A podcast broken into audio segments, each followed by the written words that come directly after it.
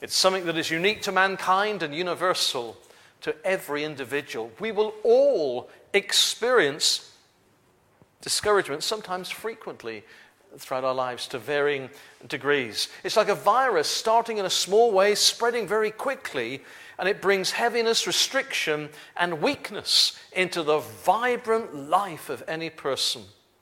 The serious nature, though, of this problem is that it's also highly contagious and it can infect those that come into contact with it. Now, let me give you an example. In uh, Numbers 13, verse 31 to 33, here we've got the spies going in to spy out the promised land. God has made clear in His word about the goodness, the richness of His provision. His promises are clear a land flowing with milk and honey. And, and 10 of the spies, as they're in there amongst the, the, the, the 12, they come back full of discouragement. You see, they've looked at the high walled city and they've uh, looked at the giants in the land and they've considered the strength of the people and they're full of discouragement. So much so that they're starting to think we, we can't do it, it's not possible. They begin to say, we're not able to go in and take the promised land. And so they come back, and I want you to notice this the 10 infect 2 million other people. The Bible says they come back with what is an evil report. Now, it's not evil because it's inaccurate, perfectly accurate. It's evil because of the effect it has in bringing discouragement to so many other people. And this is, I believe, why the scripture shows us here in Numbers 14 and verse 1 a great wail went up from the whole of Israel. It says they wept all night when they heard this report, when they sensed the discouragement of the, the 10 spies, they came back with this uh, infection that caused people to feel, we're not able to go in either. It's not possible. Their hearts melted within them. Thank God, though, for two of the 12 that went in, for Joshua and Caleb. For two people who could stand and say, We are well able to go in and take the promised land. We need encouragers in the church, don't we? We need people that are able to stir us up and spur us on and, and enable us to believe that we can lay hold of what God has promised in His Word.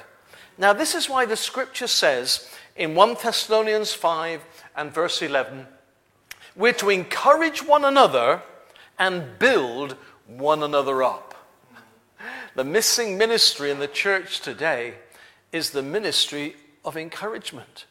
God wants us to strengthen each other and, and come alongside each other and uh, to have a listening ear, a kind word, the ability to, to cause people to, to believe that they can be what God says they can be. In 1 Thessalonians 5 and verse 11, it's speaking about building one another up, but then look at Hebrews 3:13.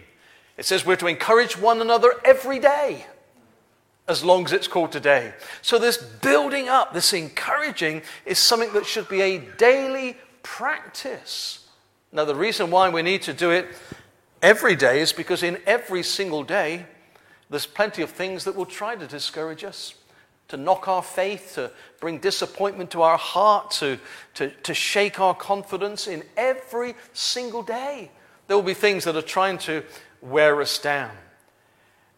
We all have a responsibility to protect one another from the torment and the tyranny of this affliction. And when you look at the Bible, it's full of characters that struggled with discouragement. Major characters, people like Moses, Nehemiah, Jeremiah, Elijah, Job, David, Timothy, all battled with this particular problem. And so tonight, I want to speak about three simple things about a very complex problem. Number one, the cause. Number two, the characteristics. And number three, the cure of this problem called discouragement. Let's look at the cause, though, first of all, because there are a variety of causes that enable it to slip subtly and silently into our lives. Let's begin with fatigue. You see, we are at our weakest and most vulnerable when physically we're tired and weary. An accumulation of pressures, responsibilities, and problems can overwhelm us and wear us down. Well, we see an example of this in Numbers 11, verse 14.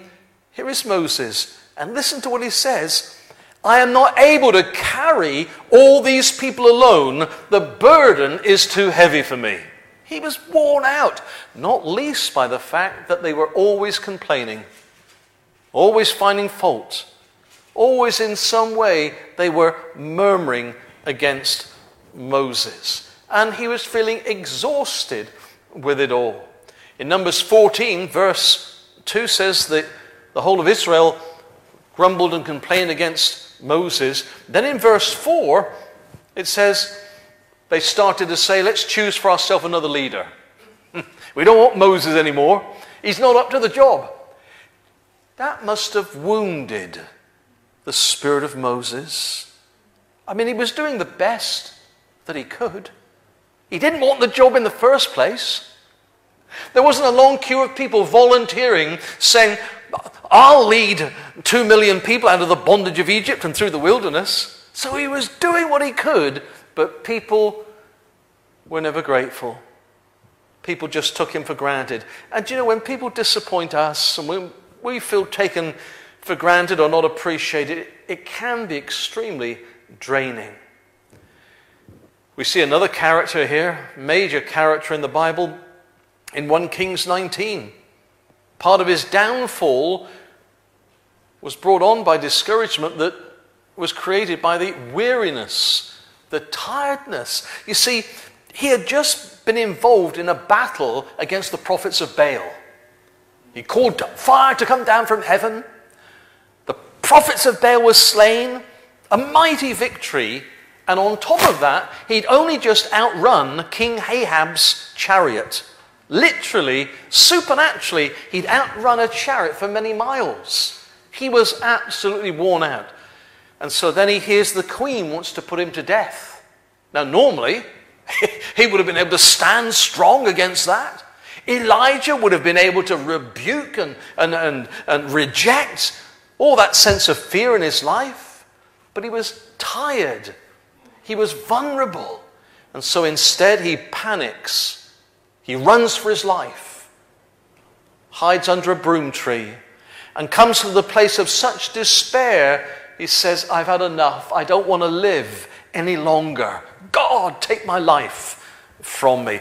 Totally out of character for Elijah.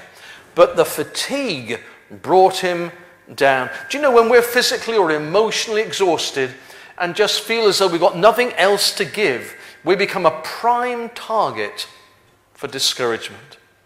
Another cause, not just fatigue, but frustration. Nehemiah 4 and verse 10 tells us there was rubble all around the workers and it was getting in the way of rebuilding the wall. They were rebuilding the walls of Jerusalem. What a high calling, what a great privilege, what an exciting project. But all this rubble was getting in the way. And you and I, we can have rubble in our own lives. When unfinished tasks pile up, it's natural to feel frustrated when trivial matters or the unexpected interrupt and prevent us accomplishing what we need to do, our frustration produces discouragement. As one man said, just when I think I can make ends meet, somebody moves the ends. And it's one of those natural frustrations of life that we, we all go through. But as Christians, frustration is very real in a spiritual sense when we've prayed and fasted for something, but it hasn't come about. When we've stood on God's promises, and yet there's been no breakthrough. When we've trusted God, and there's been no change. Maybe praying for our unconverted loved one, our backslidden sons or daughters. Maybe praying for healing or some guidance or provision, and it doesn't come to pass that can be extremely frustrating, bringing discouragement into our lives. Let me show you what happens. In Proverbs 13 and verse 12, it says, Hope deferred makes the heart sick. There is a, a spiritual sickness called discouragement that comes into our heart when what we've hoped for, believed for, trusted God for doesn't actually happen. This was certainly the case for the two on the Emmaus Road. I mean, they believed Jesus was going to be the answer immediately to all their problems. You see, they believed that Jesus was going to come with a mighty army, overthrow the Roman government, and establish there and then his kingdom. But instead, Jesus was arrested, he was humiliated, abused, tortured, put to death. And so these two on the Emmaus Road, they're walking away from the cross, they're walking away from Jerusalem, and they're walking down the Emmaus Road with sad, heavy hearts. Their hopes have been dashed. Their dreams have been shattered. And we begin to see the frustration here. Look at Luke 24, verse 21. They say, We had thought that Jesus was going to be the one to redeem Israel. And now it's the third day, and nothing's happened. It didn't happen when and how they thought it was going to work. And so they come crashing down in their faith. A third cause for discouragement is failure. we can all identify with failure, can't we? Do you know the person that has never failed at anything has never done anything?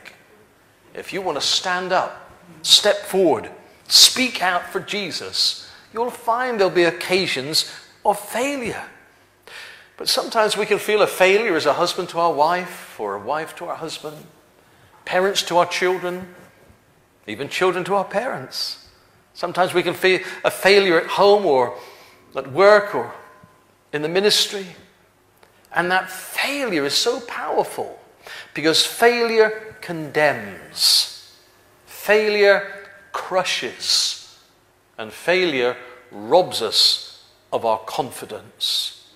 But when you look at David, how could King David, a man after God's own heart, how could he have failed in the way that he did by committing adultery with Bathsheba?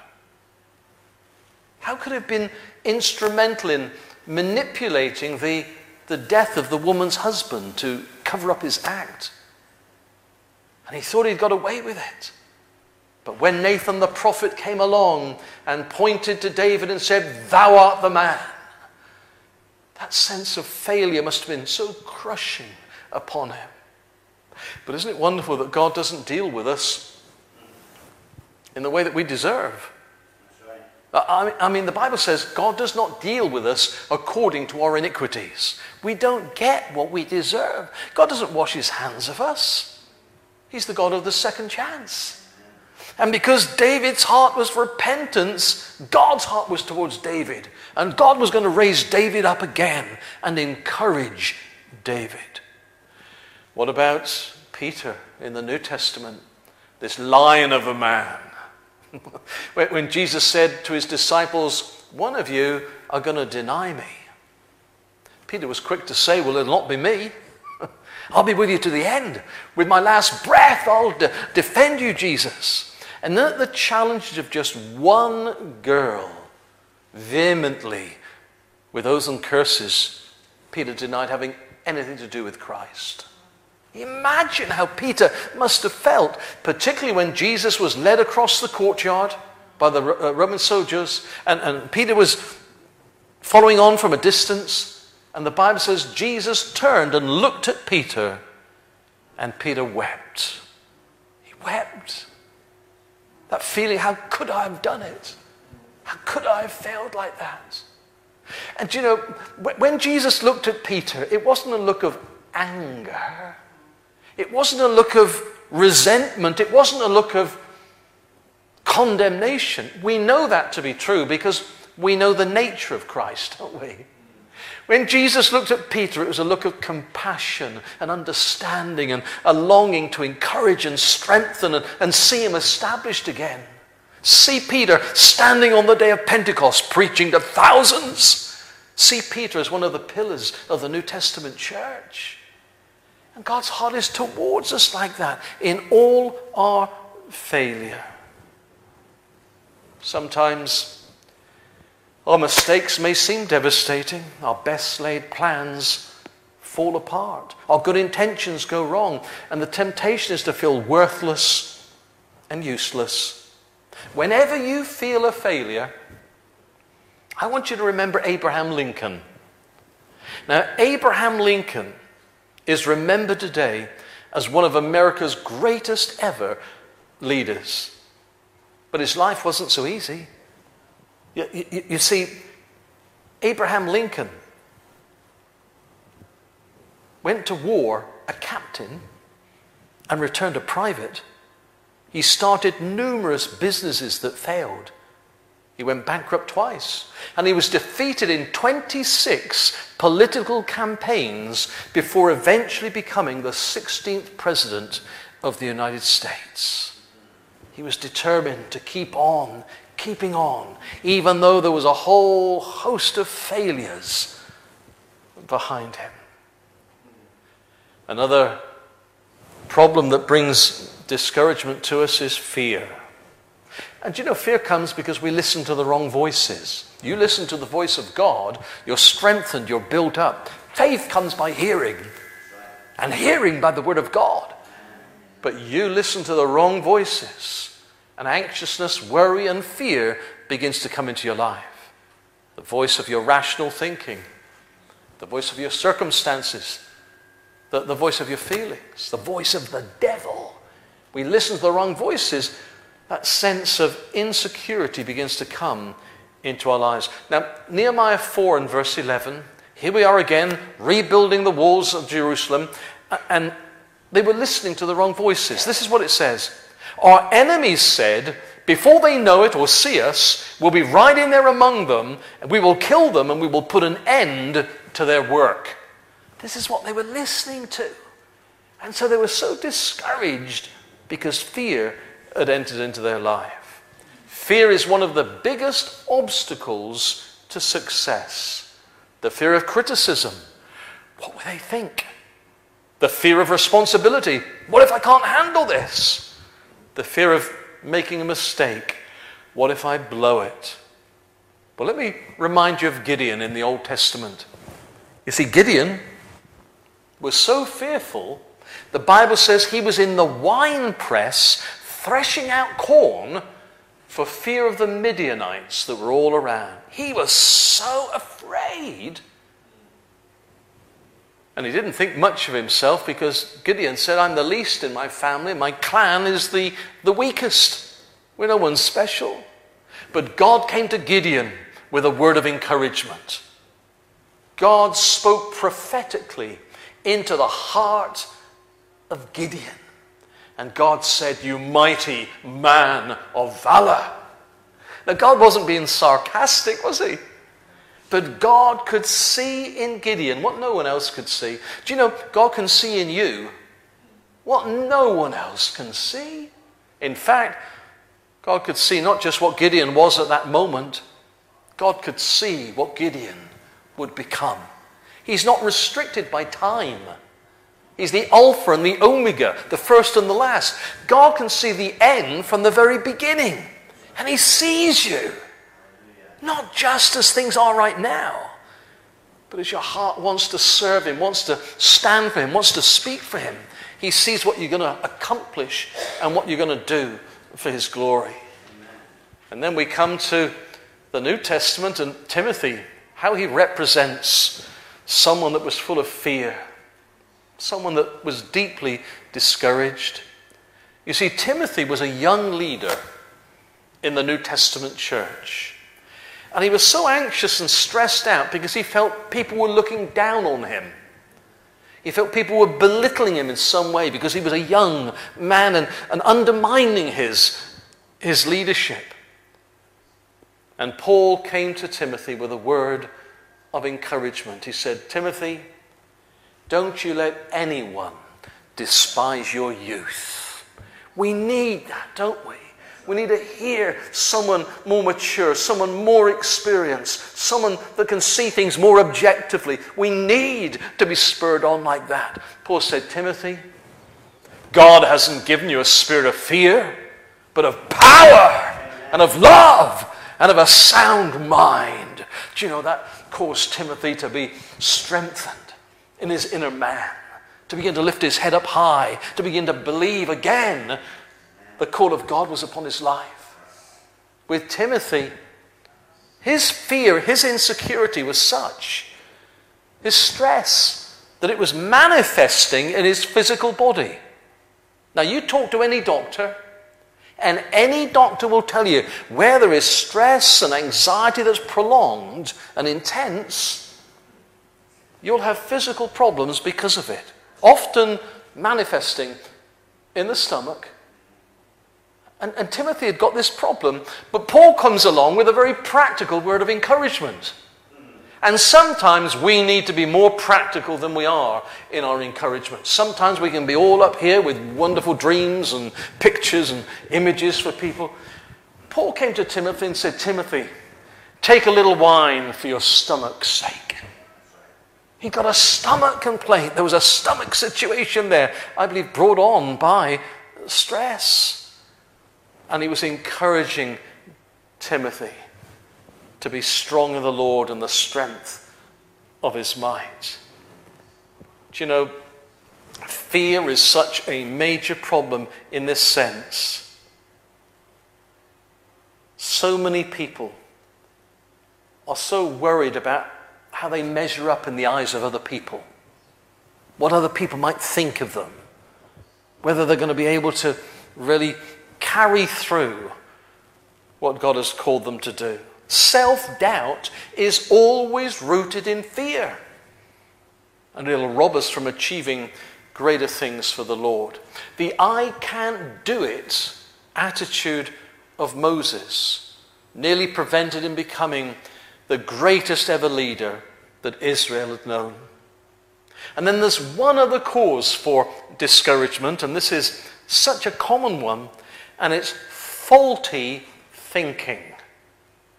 This is a problem that creates distorted perceptions. The way that we view life generally, the way that we view our problems, the way that we view ourselves. If we're not seeing clearly, perceiving things clearly, it'll dramatically affect us. Jesus said this in Matthew 6, verse 22 and 23. If your eye is sound, your body will be full of light. But if your eye is not sound, your body will be full of darkness. And when we're not seeing things right, it begins to affect us in a dramatic way. Now, going back to Elijah,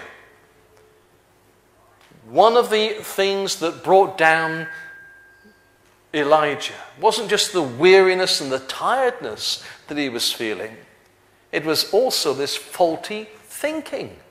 He had a wrong perception of things. In 1 Kings 19 and verse 10, Elijah said, I, only I am left, and they're seeking my life to kill me.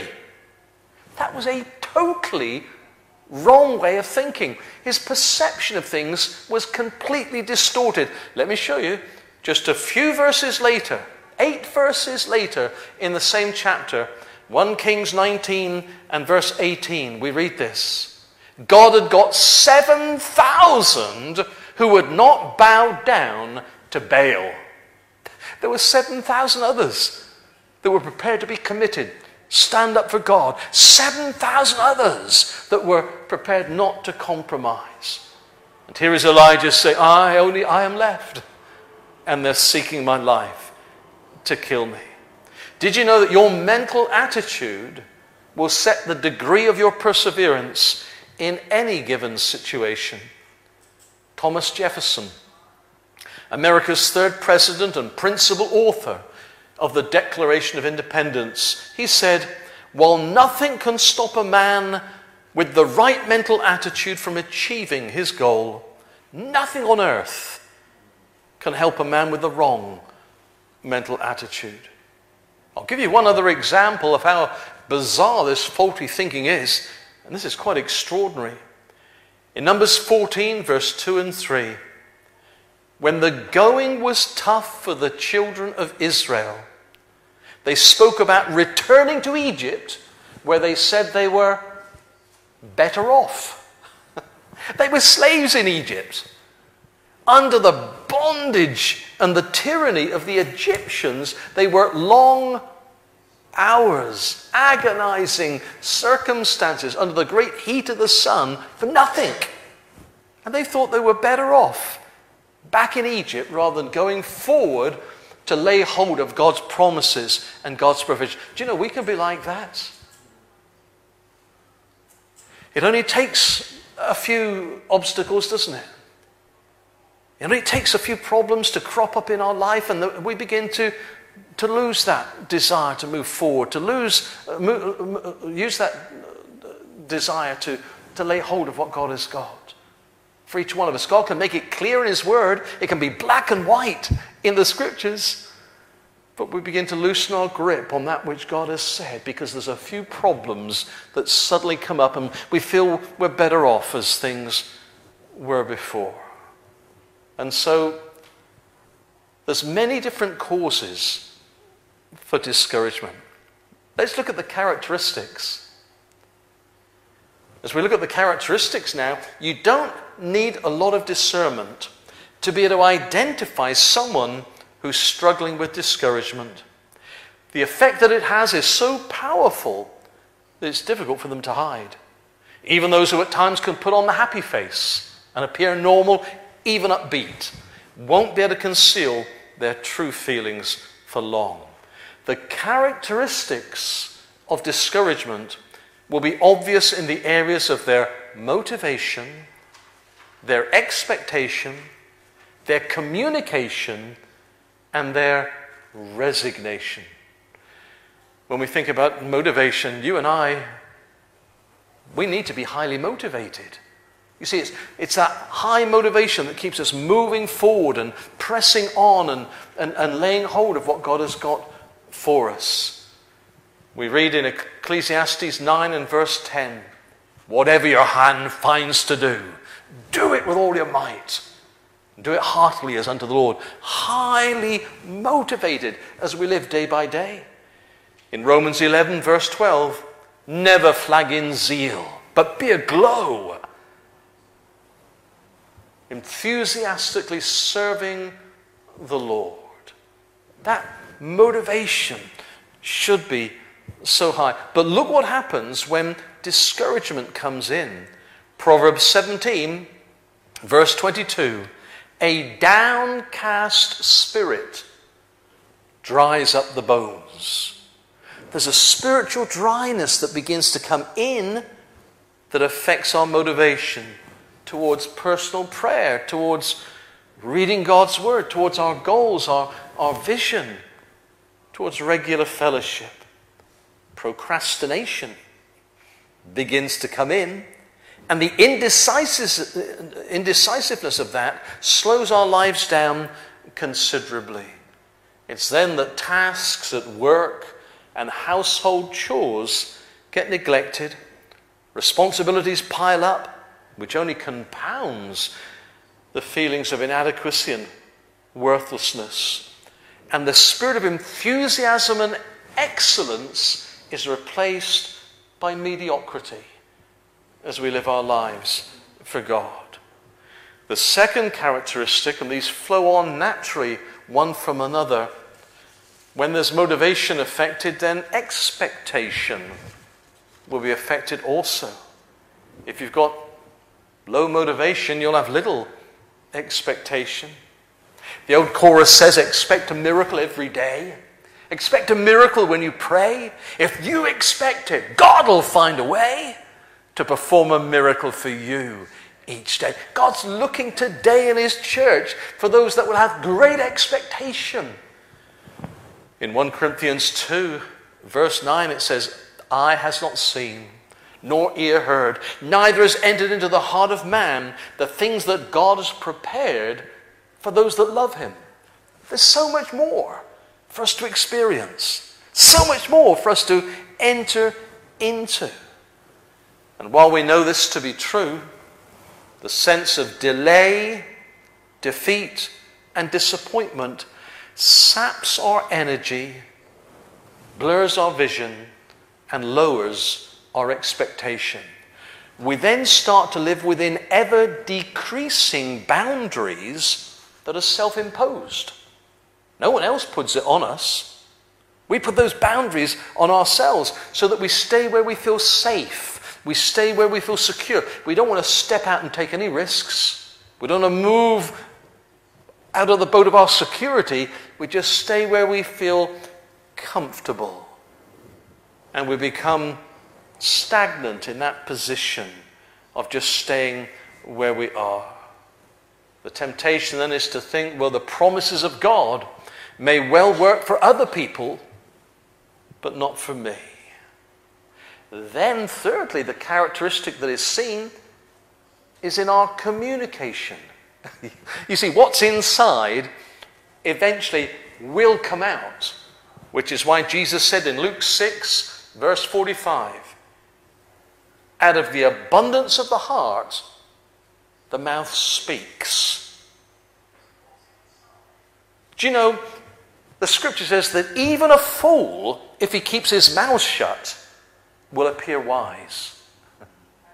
If you want to know what's going on in someone else's life, uh, you want to know where people are spiritually in their relationship with God, just let them talk.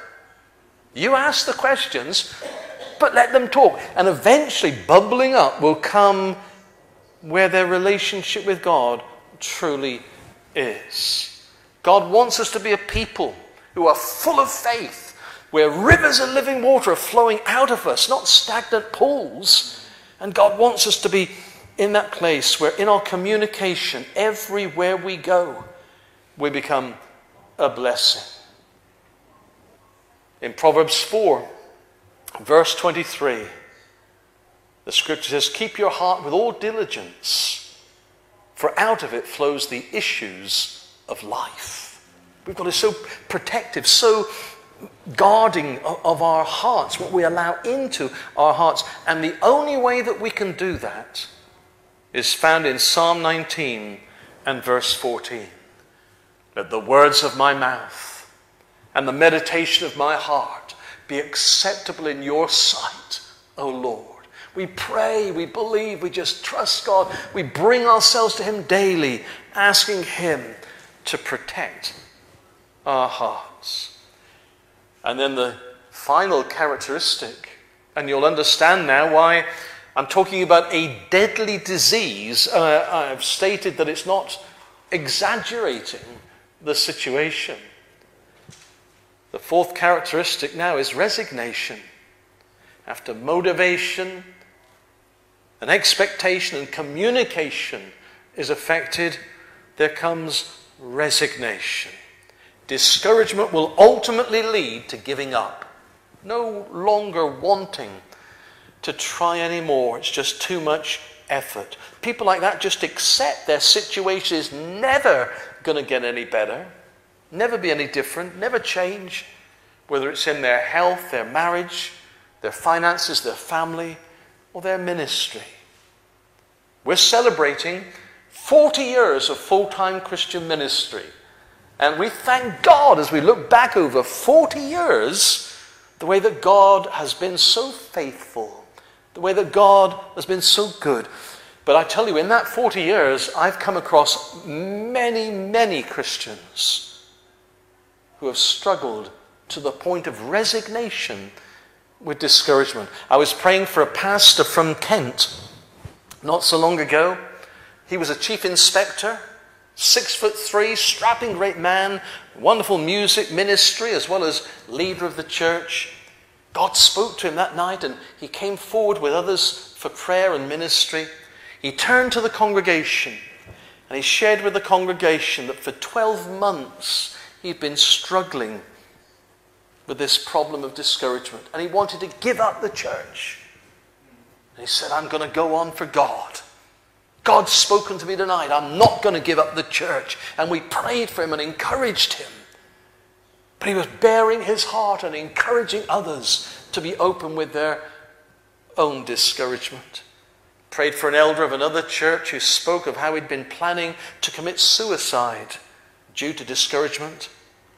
Another pastor, full of frustration and despair, shared that he'd been on the point of a nervous breakdown and had decided to give up his long years of, of ministry. I don't know whether you saw the Christian news in August, just a, a few months ago. A senior pastor of a, a mega church in California, 30 years of age, dynamic man of God, beautiful young wife, 30 years of age, herself and three little boys tragically took his own life. Just feeling so low, so, so down, and not able to share with, with anyone. Personally, I've, I've met four, uh, sorry, three pastors that have done the same. Pentecostal pastors, men of faith and men that could inspire hope in, in God in the hearts of others. A pastor in Kent, a pastor in Lincolnshire, and a pastor in the, the Midlands, all committing suicide because of feeling such discouragement. I don't know whether you've come across these words, they're such a blessing to me every time I, I, I think of them. Just consider this. When things go wrong, as they sometimes will, when the road you're trudging seems all uphill, when the funds are low and the debts are high, and you want to smile, but you have to sigh. When care is pressing you down a bit, rest if you must, but don't you quit. Life is strange with its twists and turns, as every one of us sometimes learns.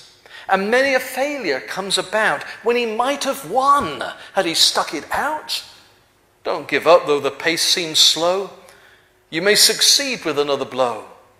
Success is failure turned inside out, the silver tint of the cloud of doubt. And you can never tell just how close you are. It may be near when it seems so far. So stick to the fight when your is hit. It's when things seem worst that you must not quit. Do you know the heart of God is going out to the church today, saying, Don't you quit on that vision. Don't you quit on that prophecy. Don't you quit on those promises. Don't you quit on the work that I've given you to do. The devil wants you to quit. and God wants to strengthen you. He's the glory and the lifter of your head. And God's heart wants to see you standing strong and firm for Him. So let me finish with this tonight the cure for discouragement. And thank God there is a cure. Because discouragement is like a disease poisoning our lives, it's vital that steps are taken to do something about the problem before it develops into depression, despair, and even something more serious. For example, if we had a physical ailment and we received a prescription from the doctor by following their counsel and applying the appropriate medicine, we'd be restored. We'd feel better. And it's the same with the Word of God. The cure for discouragement, first of all, rest your body. Get the sleep that you need. Do you know if you're burning the candle at both ends, you're not as bright as you think? We need to get the sleep that we need. And I'm amazed at the amount of Christians today that stay up into the very late hours of the night, into the early hours of the morning, watching the TV, glued to the computer. And then they wonder why the next day they feel so groggy and God seems so distant and they're unsure about God's will for their, their lives. We must get the sleep that we need. And listen, every one of us are able to get the sleep that we need if we really want to. With the exception of a very small percentage of people that, through medical problems or having young babies, find that difficult. But if you want to get the sleep, you will. Let me show you. In Matthew 8, verse 24, And behold, there arose a great storm on the sea, so that the boat was being swamped by the waves, but Jesus was asleep. Hallelujah. If your life is in the hands of God, you're walking in His will, you're doing His work, your heart is pure, your relationship is right, you'll always get the sleep that you need. Few things impact mood more than lack of sleep. If you need a break, take one. Even 15 minutes can make a difference. You'll be more refreshed when you return to work. Psalm 23 and verse 2 says, He makes me to lie down in green pastures. He leads me beside still waters. He restores my soul. Secondly, not just rest your body, reorganize your life. We read this in 1 Corinthians 14 and verse 33. God is not a God of confusion or disorder, but a God of peace. Do you know there's nothing like disorder and chaos to wear us down and to get on top of us? We're not made for chaos. We're made to reflect the image and the likeness of God a God of order. And when there's chaos in our life, it agitates against our spirit, it wears us down. Therefore, we need to seek to eliminate this in our lives as far as we're able to do so. First of all, we need to declutter our mind from chaotic thoughts. Do you know these, these thoughts that are like butterflies? They're racing all over the place, particularly when we go to sleep and we're, we're trying to get some sleep and the mind is racing and those thoughts are all. The Bible says, take captive every thought to the obedience of Christ. But then we need to declutter our personal space from the muddle and mess of untidiness, the disarray that builds up at home and at work if we've got an untidy house, or we've got an untidy car, or we've got an untidy desk. We're not reflecting the image and the likeness of God, this God of order, and it'll wear us down. In Matthew 11 28, Jesus says, Come unto me, all that are weak and that are heavy laden, and I will give you rest. Now, here's the point Take my yoke upon you and learn from me, and you will find rest for your soul. We need to learn the ways of God and the will of God for our life. Thirdly, we must recall God's help in the past. Bring to mind God's goodness. When you're feeling low in spirit, when you're, you're, you're feeling discouraged, bring to mind the way that God has answered prayer in the past, that his, his promises have been true in the past. Bring to mind the way that God has intervened in the past. You see, Israel were continually told to set up memorial stones as a reminder of how God had been so faithful and intervened in a time of crisis. In 1 Samuel 7, verse 12, as he sets up this pillar he named the pillar Ebenezer, saying, Thus far the Lord has helped us. It was an encouragement every time they saw it. As an encouragement to Joshua, he was told to recall God's help given to Moses to encourage himself. In Joshua 1 and verse 5, God says, Just as I was with Moses, so shall I also be with you, Joshua. And then when Joshua gets to the end of his days, he's an old man, he's about to depart this world, he gathers his leaders together and he reminds his leaders about the faithfulness and the goodness of God when he says in Joshua 23 and verse 14, Not one thing that the Lord promised has failed. What a God! How great is his faithfulness when we know that everything that he said has come to pass and we, we dwell upon that. It encourages us for the challenges that are ahead. Fourthly, the cure for discouragement is resist the discouragement. We've got to put up a fight. Don't just lie down and, and, and let it overwhelm you. We've got to fight back. Look how David does this in Psalm 43 and verse 5 as David encourages himself in the Lord. This is what he says Why be downcast, my soul, or disturbed within me? Come on, put your hope in God. He's speaking to himself, he's not speaking to anyone else. Bless the Lord, O my soul, and all that is within me. Bless his holy name. We've got to put up a fight. Look at the fight that Paul puts up in 2 Corinthians 4, verse 8 and 9, the many things that were trying to discourage him. We're afflicted in every way, but not crushed, perplexed, but not driven to despair, persecuted, but not forsaken, struck down, but not destroyed. He's standing firm, fighting, resisting that discouragement. And you know, there's always a way out of discouragement. You don't have to remain feeling downcast. It's a choice. We must do what we know to be right in spite of our feelings. And here's the good news no feeling lasts forever.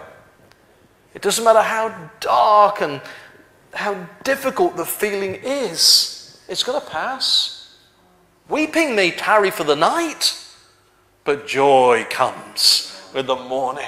We've got to keep on holding onto God's promises. Keep on confessing faith. Keep on trusting. Keep on moving forward for Him.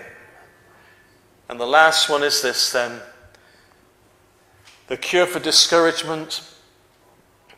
We need to refocus our life. To overcome discouragement, we need to shift the focus away from ourselves and our circumstances and the place to begin is Colossians 3 and verse 2.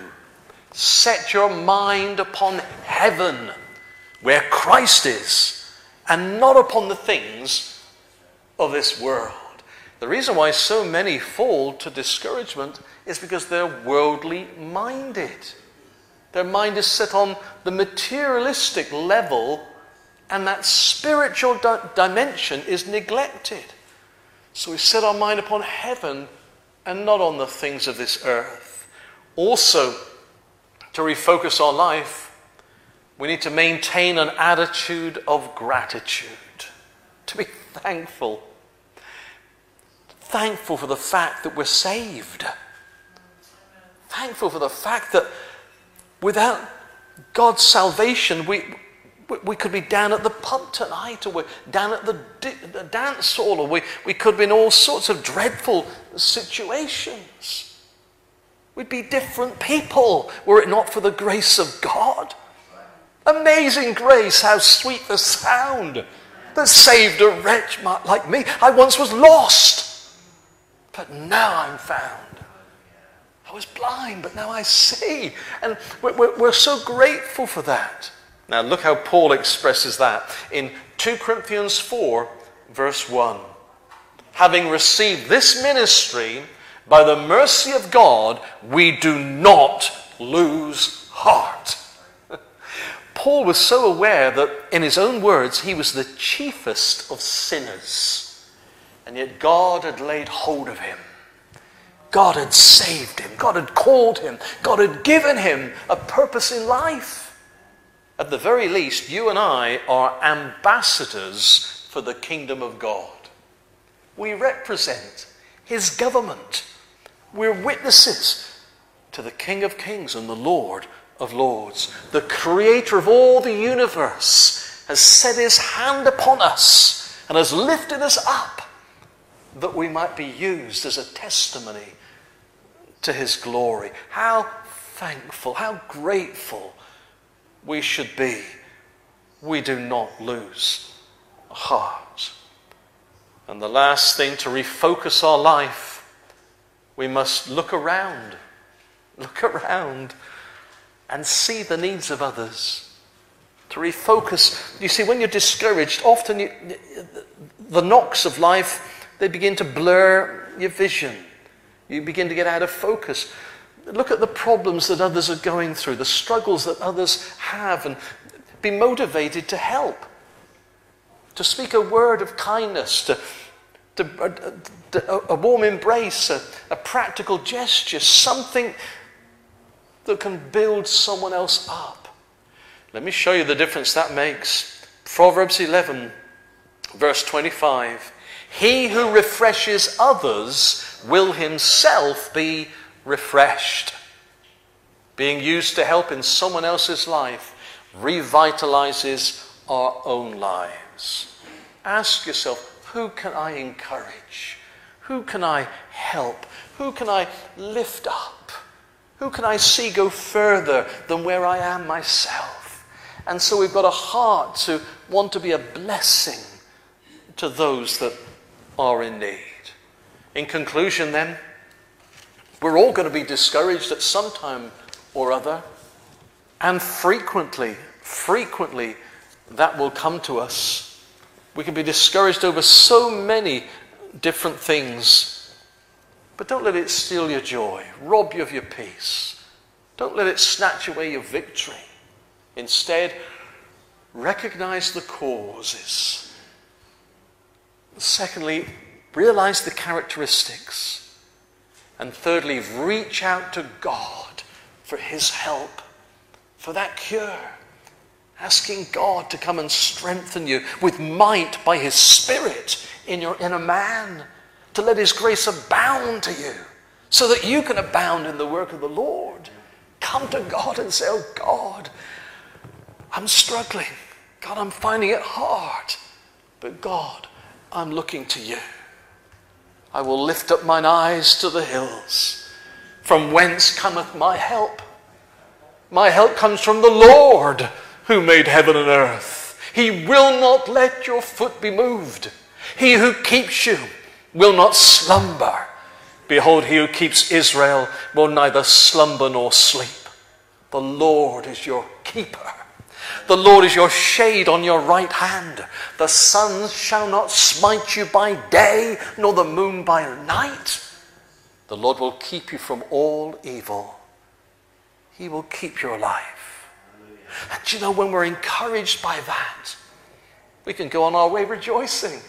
And when the devil tries to bring us down, we just simply look up to the Lord.